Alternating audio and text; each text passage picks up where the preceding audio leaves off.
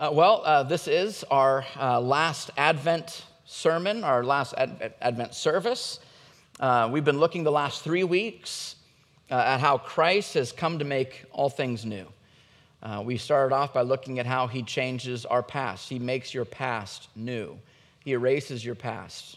All the sin, all the shame, it's gone. It's gone. the next week, we looked at the future, how he changes our future uh, how he takes us from being destined towards destruction and darkness and separation from God, and he gives us a new future. And then last week we looked at how that then, if our past and our future is truly changed, then how does he make our present then? How do we live today in newness of life? Uh, so we've looked at how his promises are, are sure, his promises are good, and today uh, we're going to dig a little bit deeper and kind of ask the question why has he done this? Uh, because it's, it's not just to bless us. Uh, and it, sometimes it kind of seems that way. Sometimes it kind of seems like we're sort of the center of the gospel story, that all this was for us to change our past, to change our future. Uh, and it seems very us centered. Uh, and there's truth in, in the reality that he has done this out of his love for us, he's done this out of his generosity, uh, but we're not actually the center of the story. And I know we want to be the center of the story because that's just how we are, but we're not the center of God's story. There is a deeper reason for why He has done all this. Now, we're part of it, and we, we, we get a lot from it. We get huge blessing from it, obviously, but we're not the center of the story. God has actually done all of this. He's created this plan, this storyline for His own pleasure, for His own satisfaction for his own glory, to make his beauty known, to make his love known. And so that his beauty and his love would be enjoyed by others and declared by others and declared to others. Now, you, you might think when you first hear something like that, you go, that sounds a little self centered. And reality is, church, is it is. It is self centered. But when it's God who is being self centered, that's a good thing. That's a good thing. When you and I are self centered, that, that's not a good thing because we're sinful, we're, we're prideful. But God is love. What else would you want God to be centered upon? You want Him to be centered upon you? I, I, I know the answer is yes, but, but it's actually no. You want God to be centered on Himself because He's glorious, because He's pure, because He's peace, because He's love. We want God to be centered on Himself. Uh, so, so think of this maybe as an example, because there are some times where it's maybe good for us as humans to be, you know, I'll, I'll say self focused, maybe. Uh, think uh, if you're a doctor, you, you found the cure for cancer. Wouldn't you want your name to get out there and become famous?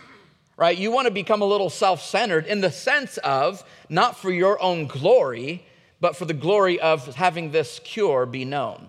So it'd be good for a human to kind of become self centered, self focused, to want to become famous and glorified if they actually had something to offer that would be worth the while of others.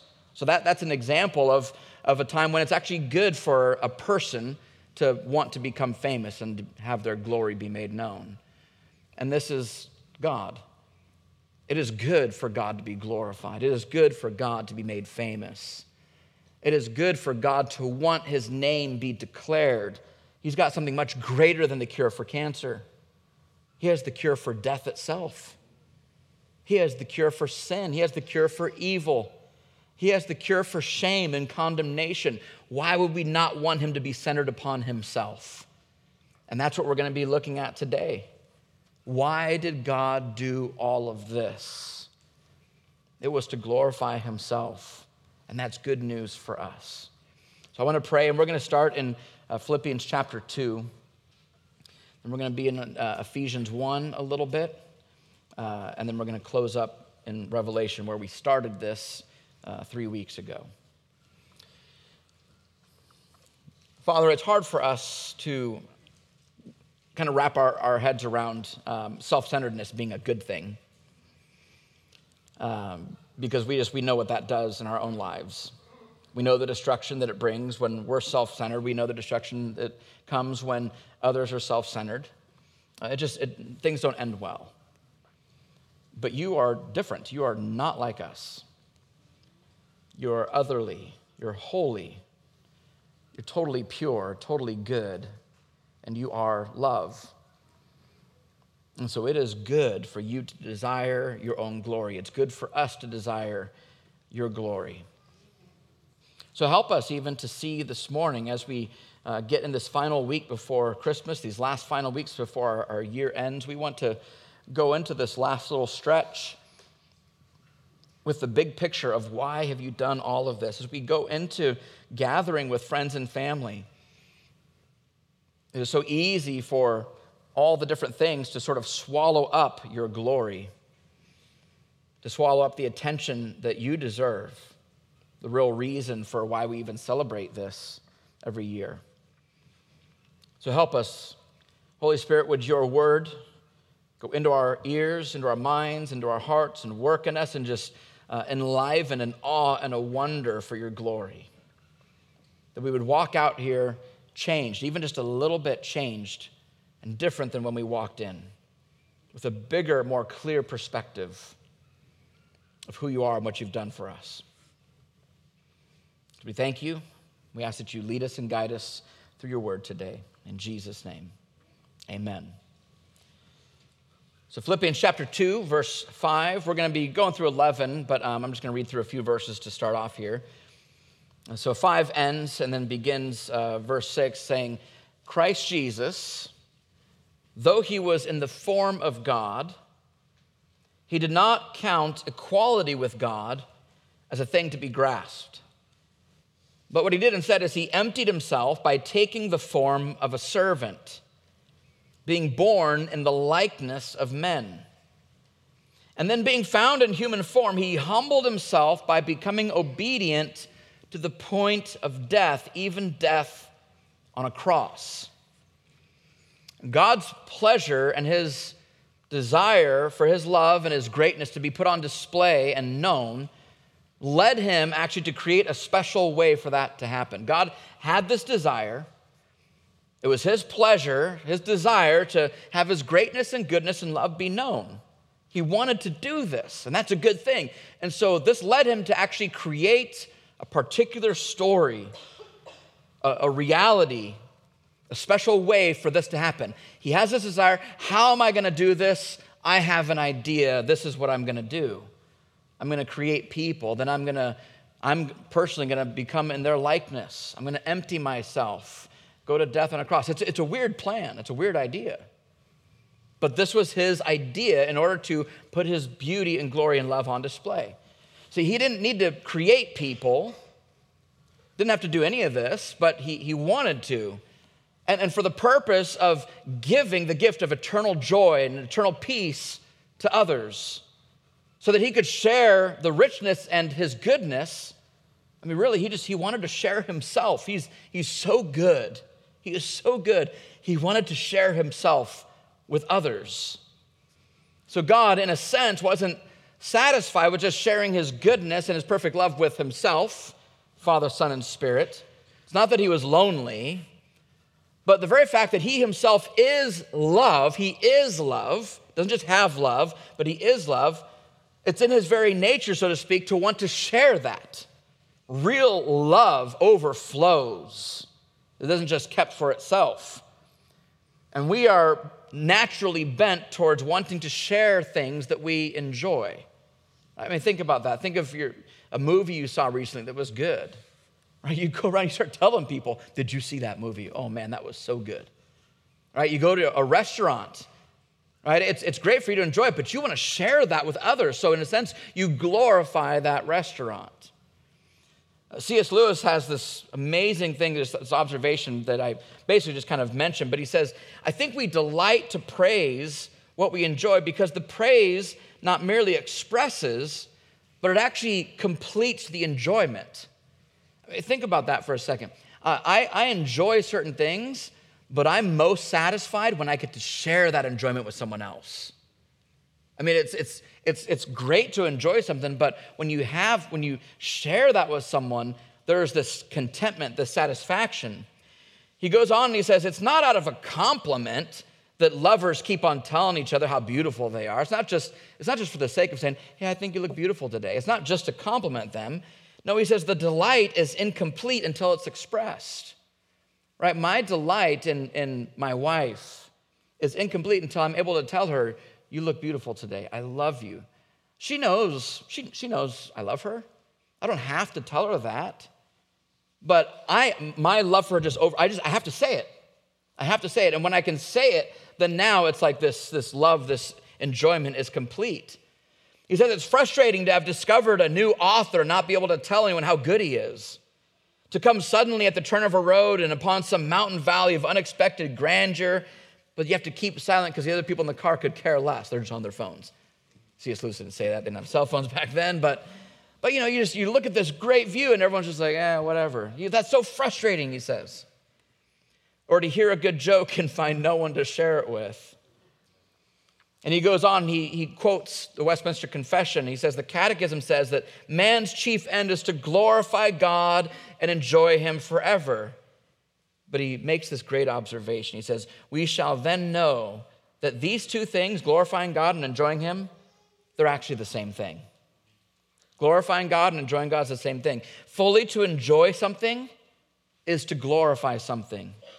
So when God commands us to glorify Him, what God is doing is He's inviting us to enjoy Him.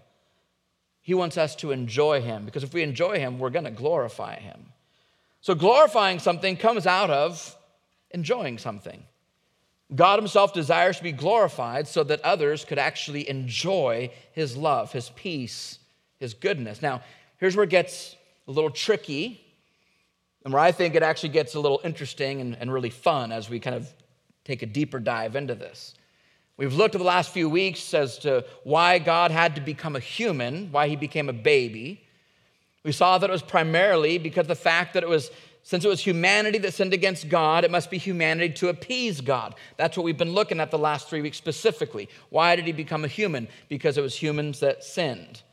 And that's why God, the Son, became flesh and blood, became Jesus so that he could rightly pay for human sin. But that's not the only reason why he became human. That's what we've looked at the last three weeks. But there's more to it. See, God the Father gave the Son a task, a task to redeem sinful humans, a task. He, he gave his Son a task to come and redeem you. If your name was written in the book of life before the foundation of the earth, he saw your name there. And the Father says, I want you to go and save this person. You're going to go on this task. And he did this for the purpose so that God the Father could share his love and glory with those people, those lost people.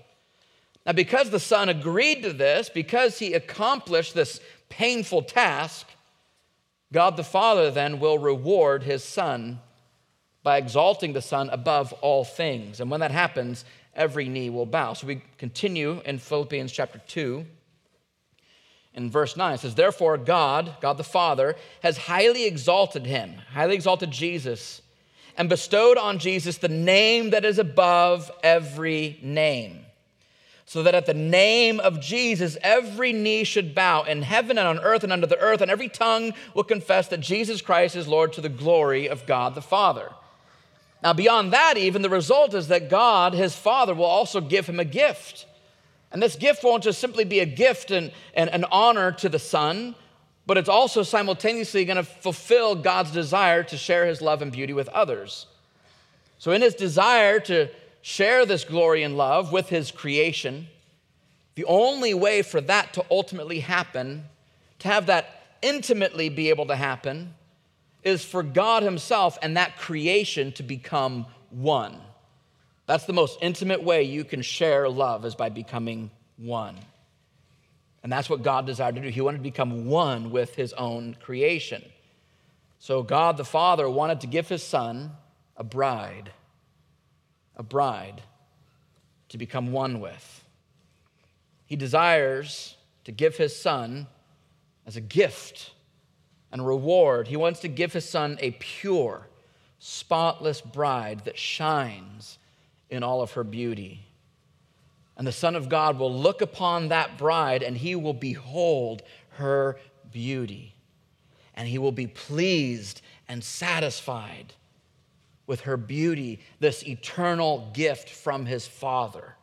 His Father's to give his Son an eternal bride, a beautiful, spotless bride. That's what the Father wants to do for the Son. But this can't happen. See, because God is spirit. That's what we just saw in Philippians 2. He was in the form of God. God is spirit. Before the Son of God was Jesus, the Son of God was spirit. So this, this can't happen. He can't become one with his creation because God is spirit and not to mention he's also he's God. God can't just create a partner for himself. You know, there's some things that God can't do. He can't sin, he can't break promises, and he can't create another God. That's impossible. So he can't create something that is equal with him. So, how can he become one with something he's not equal with? He can create something in the image of God, but it would still be less than God. So, there's a problem.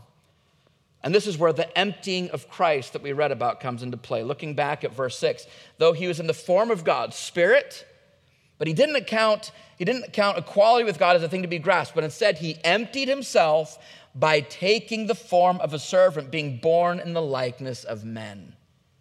So he's emptying himself so that he can become an equal, an equal.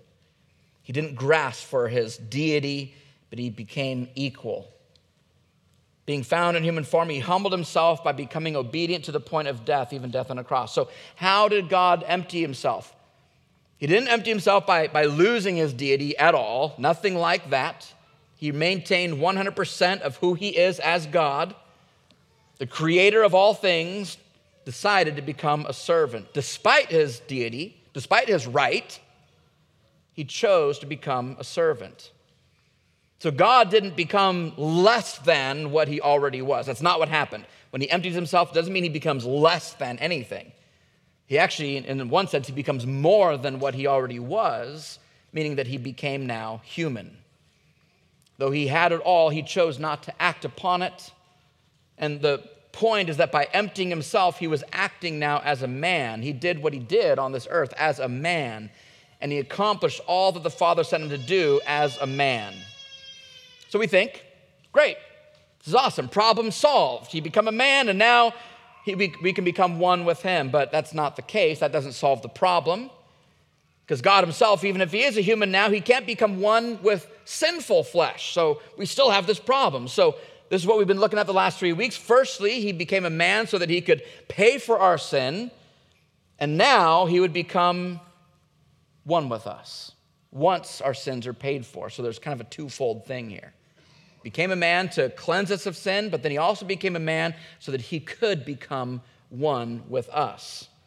Now, why all this work? Why does Christ come to make our past, present, and future brand new? It is to bless us, definitely, but it's more than that. See, church, Jesus truly is. We know this. We know that He is a gift to us, the solution for our sin, the one who stood in our place condemned. But, church, we have to understand that we were also intended to be a gift to Jesus. You were purchased to be a gift to Jesus. You are going to be delivered by your Father to His Son. You're a gift to Jesus. He purchased you to be a gift. And, and I'm not saying, you know, we don't, we're not sitting there going like, well, I'm a real catch. You know, God, I mean, look at this. You want to give this to your son? I mean, this is, this is good stuff right here. Right? That, that's not what we're saying here. That, that's not at all what we're saying. Like, this should just be something that just completely turns our minds upside down. What do you mean I'm a gift to Jesus? No, no, no. He's a gift to me. It's, it's yes and yes. You were purchased.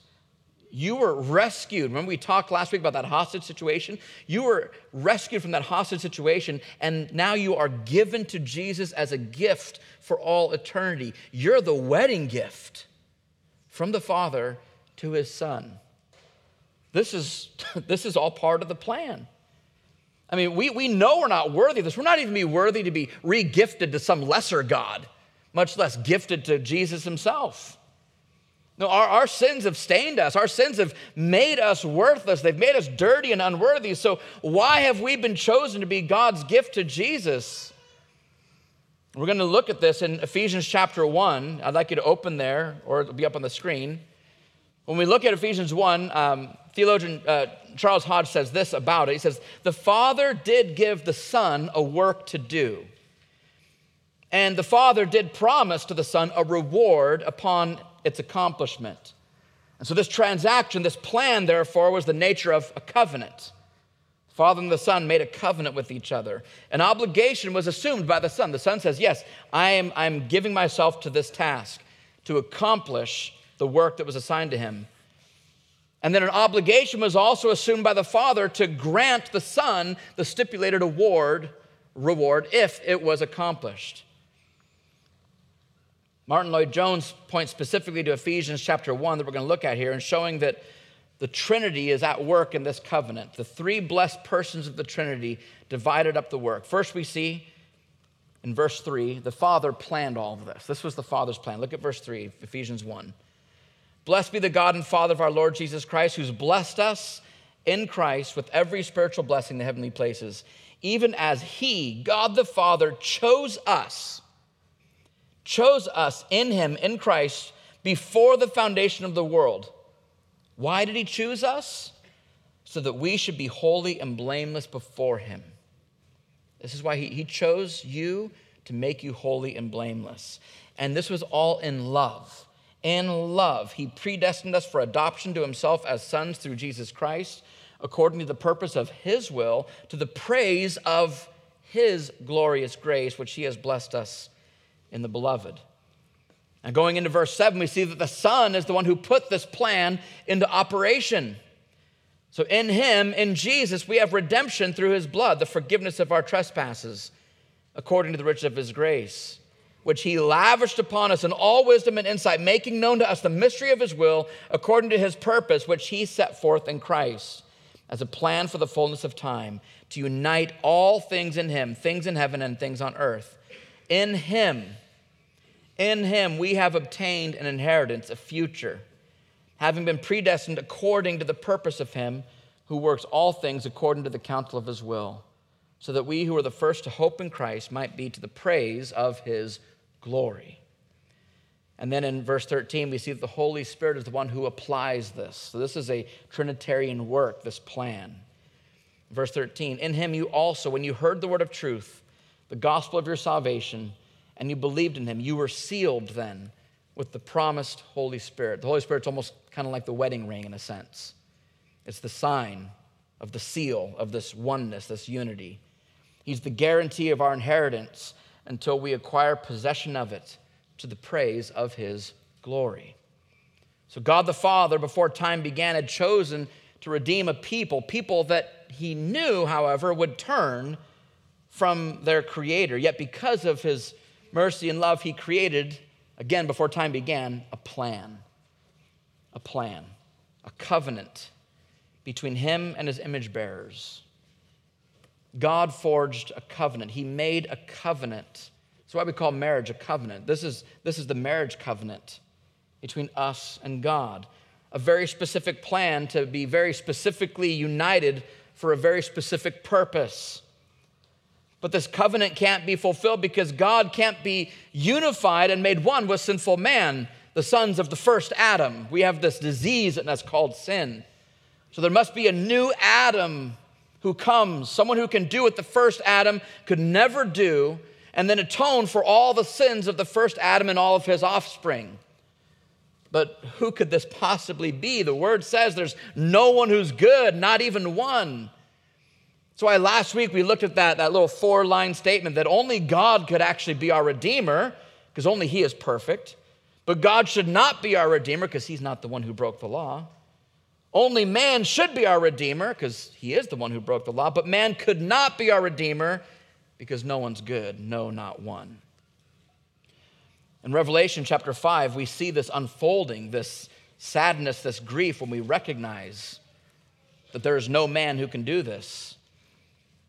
Revelation 5, verse 1, it says, This is John speaking. He says, Then I saw in the right hand of him who was seated on the throne a scroll written within and on the back, sealed with seven seals. And I saw a mighty angel proclaiming with a loud voice, Who is worthy to open the scroll and break its seals? No one in heaven or on the earth or under the earth was able to open the scroll or to look into it. And I began to weep loudly because no one was found worthy to open the scroll or to look into it. And then one of the elders said to me, Weep no more. Behold, the lion of the tribe of Judah, the root of David, has conquered so that he can open the scroll and its seven seals. You see, the Father knew that no one would be able to. So before time began, he turned to the Son and he initiates this, this covenant of redemption. He asked the Son, Would you be willing? And as a reward for his part, God the Father, out of this deep love for his Son, he promises his Son a people, a bride, as a gift to him. However, as it were, the bride needs to be purchased she needs to be ransomed from her slavery, ransomed from her captor, which is sin and death. She needs to be cleansed and purified because her sins are many. And she's standing in line to receive the wrath of God's justice, punishment for her many sins.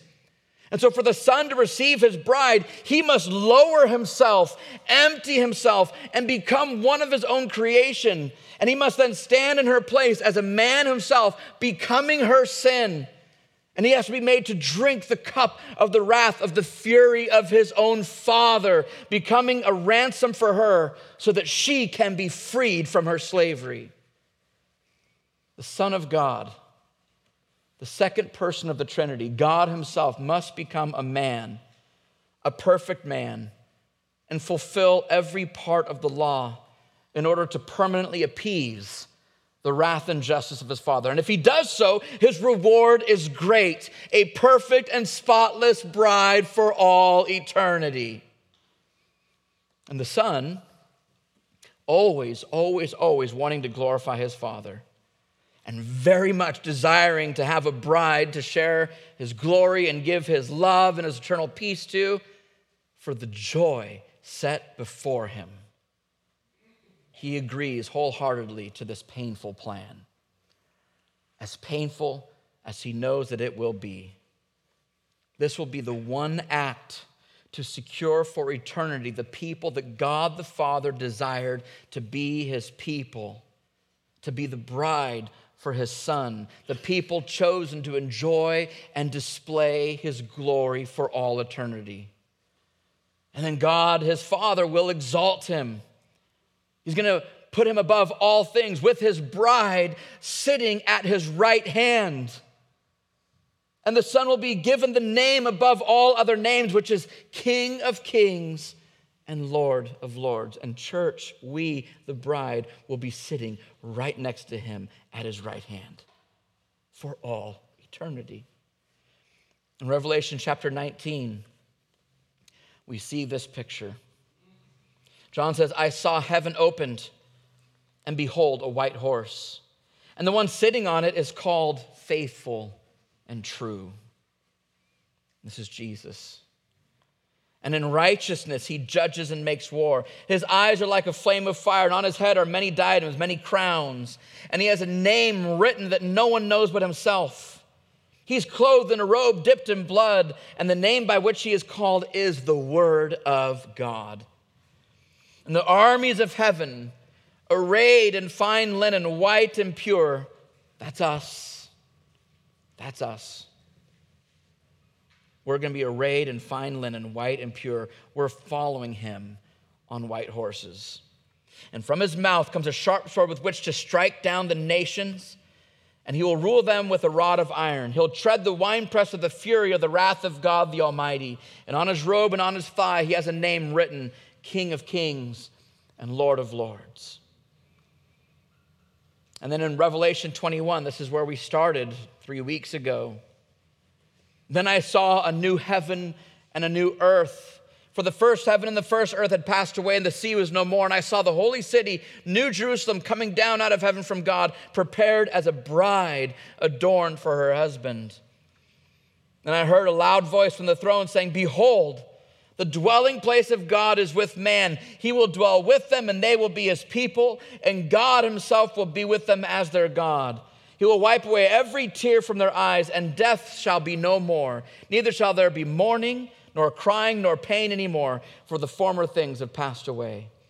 And he who was seated on the throne said, Behold, I'm making all things new. And also he said, Write this down because these words are trustworthy and true. And he also said to me, It is done. I am the Alpha and the Omega, the beginning and the end. To the thirsty, I will give from the spring of the water of life without payment. And the one who conquers will have this heritage, and I will be his God, and he will be my son. Church family, you've got to believe this. You've got to believe this. You have been chosen and purchased for a purpose to be a gift to your Savior. You've been purchased to be a gift given to your Savior. You've been purchased to be made pure and spotless and holy and blameless so that you can be presented to God as a gift for all eternity, to sit with Him at His right hand. We're, we, we we were enemies of God. We were enemies. We, we became completely worthless because of our sin, and Christ changed everything. He changed everything. We were captives, enslaved, and we were, we were good, obedient slaves to our sin, weren't we? We didn't disobey our sin, we didn't disobey our captor. We were good, obedient slaves. We did whatever our desires, whatever our sin wanted to do. We were enemies. And the Son emptied himself, came to this earth as a baby, lived the life you couldn't live, fulfilled everything you couldn't fulfill, did not obey sin and death, died in your place so that you could be set free and made new, and then be given to Him and become one with Him for all eternity. And this isn't your own doing, this is a gift of God. This is a gift of God. He has made your past new. He has made your present new, and He makes your future new. Why all of this? Because He is love. Because He's love. That's why it says in Ephesians, in love, He did all of this. Because love, true love, finds its ultimate satisfaction when it is shared with others. God desires to be glorified so that His love can be enjoyed by you forever. He wants you to enjoy his goodness and his love forever. This is why he desires his own glory to be made known. This is why he wants to be glorified in and through your life. He wants you to go into this Christmas and beyond sharing the goodness of God with others. He wants you to glorify him so that others can also enjoy him forever. It's good that he wants to be glorified. It's good that he wants you to glorify him. God desires to be glorified so that his love can be enjoyed by all of us forever. This is why we see in John 3:16 says that God so loved the world that he gave us his son. Jesus was born so that he could die. That was his whole purpose. That was his whole mission. That was the covenant that was put together. From his very youth, he knew that this was his plan was to die so that we could be freed from death. I mean, the incarnation of Jesus Christ, Christ becoming flesh, Jesus, uh, the Son of God, God Himself becoming flesh, this is the most implausible event in human history. I mean, think, think about this. This is the craziest, most ridiculous story. God, eternal, powerful creator God, empties himself and lowers himself and is tortured by his own creation. This is a crazy, crazy plan a crazy plan.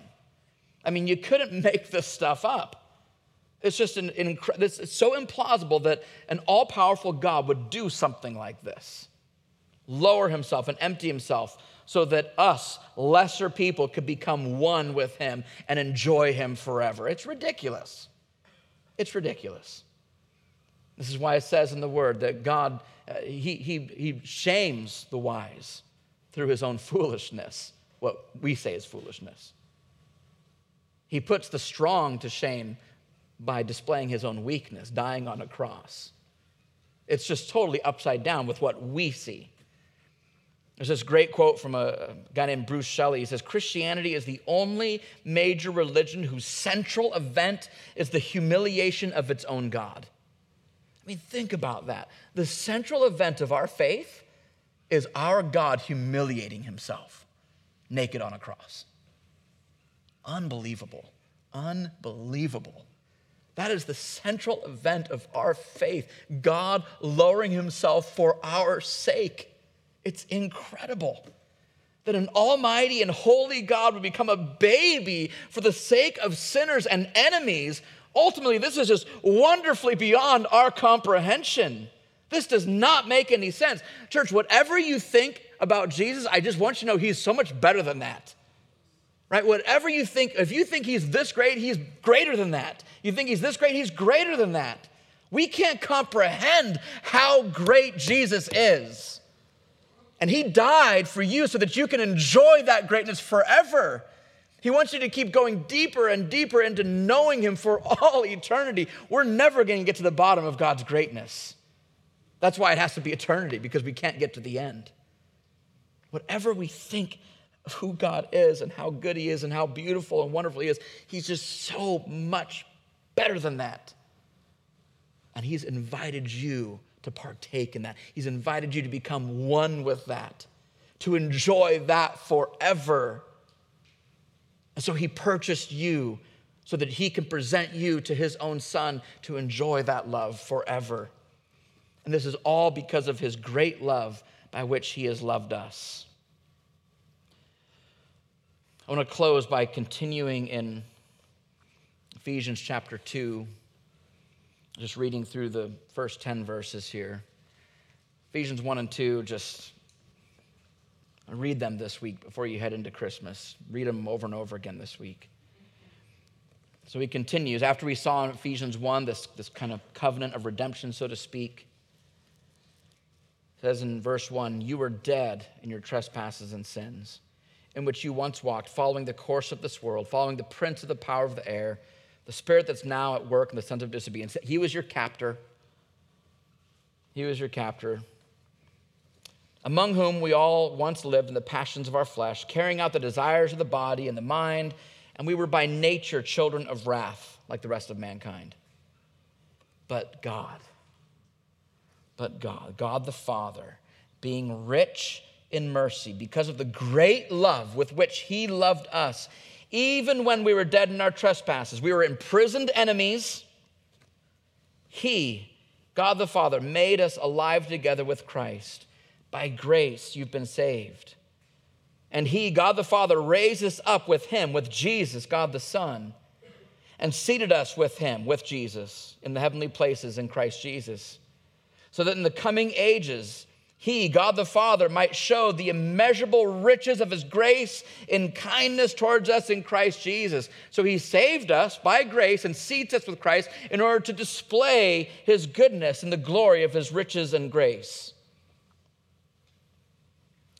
In verse 7, in the coming ages, he would show the immeasurable riches of his grace and kindness towards us in Christ Jesus.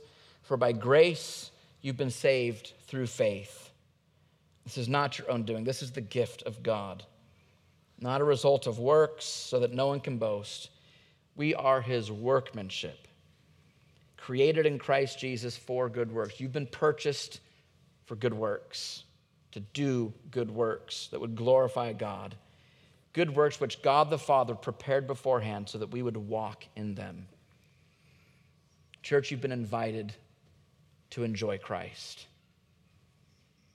You've been purchased, you've been set free so that you can enjoy Christ. As I mentioned last week, uh, Jesus is not a concept to obey. He's not a, a, list of rules to follow. He's not a religion to fulfill. He is a person to love. You're invited to love Jesus, to know his love, to be enamored with his love to be amazed by his beauty. He, he wants you to know him more deeply, not just to o- obey out of obligation or to check boxes and be a rule follower. He's invited you to love him and know him and know his love and be filled with his love, filled with his peace. Experience oneness with him now. Not, don't just wait for heaven. Experience that oneness now, communion now. He purchased you for this reason.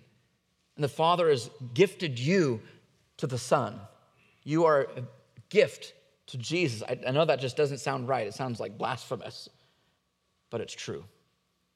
You are the gift given to the Son. Enjoy Him now. Get to know Him now. Dive deeper into that now. Don't wait. It's there, it's available for you now. He is a person to love. He is a person who loves you, a person who emptied himself for you because of his great love for you.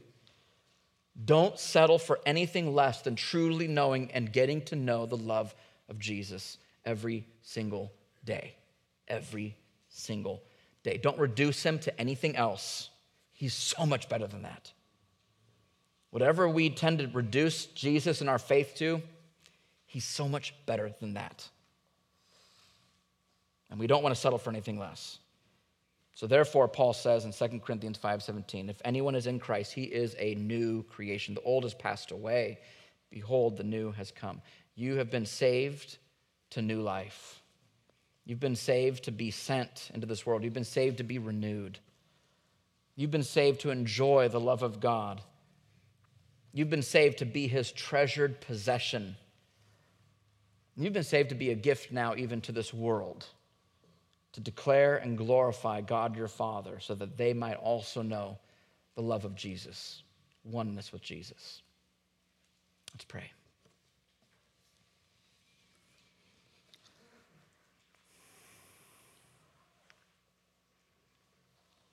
Father, as we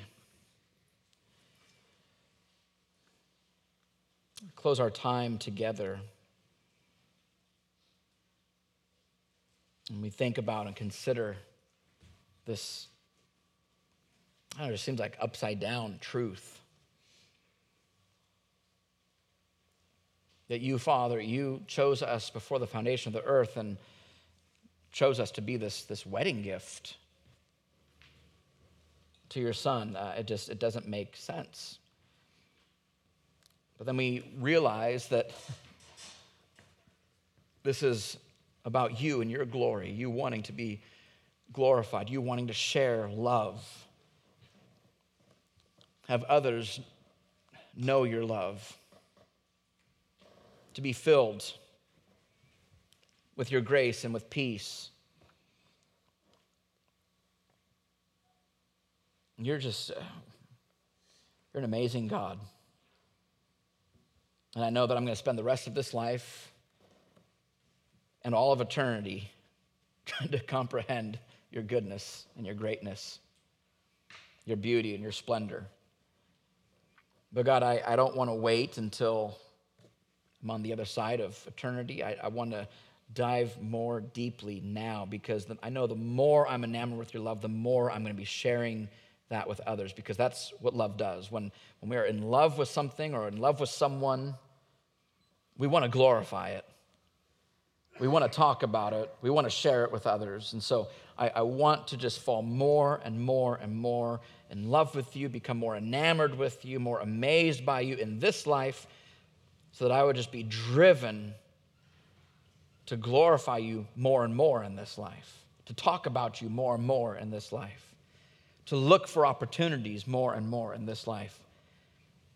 And that maybe by your grace, God, you would save others even through the conversations I have with people. The example, maybe, that I, I live, whatever it might be, you would just use me as your workmanship, created in Christ Jesus for good works. I want to walk in those good works. So build me, root me more deeply Open my eyes wider that I might see your glory and beauty more. I've only just begun getting to know your goodness. 25 years into my salvation, that's nothing. That's nothing. I want to keep going and I want to go deeper and deeper and I want to know you more and more. I want to be more and more amazed by you. Change my mind, change my heart, change my words, my actions, my desires. That I would put you on display in everything that I do. Help us, Lord. Help us to be that kind of a church. Help us to be that kind of a bride. A bride that is just enamored by our bridegroom, who's just in love with our bridegroom. We want to be that church. Help us, God. Thank you, Holy Spirit, that you are part of this change and this work in us. We love you. Thank you, Lord. I lift up all these petitions, all these desires to you in the beautiful name, the name above all names, the name of the King of Kings, the name of the Lord of Lords, the name Jesus Christ. Amen.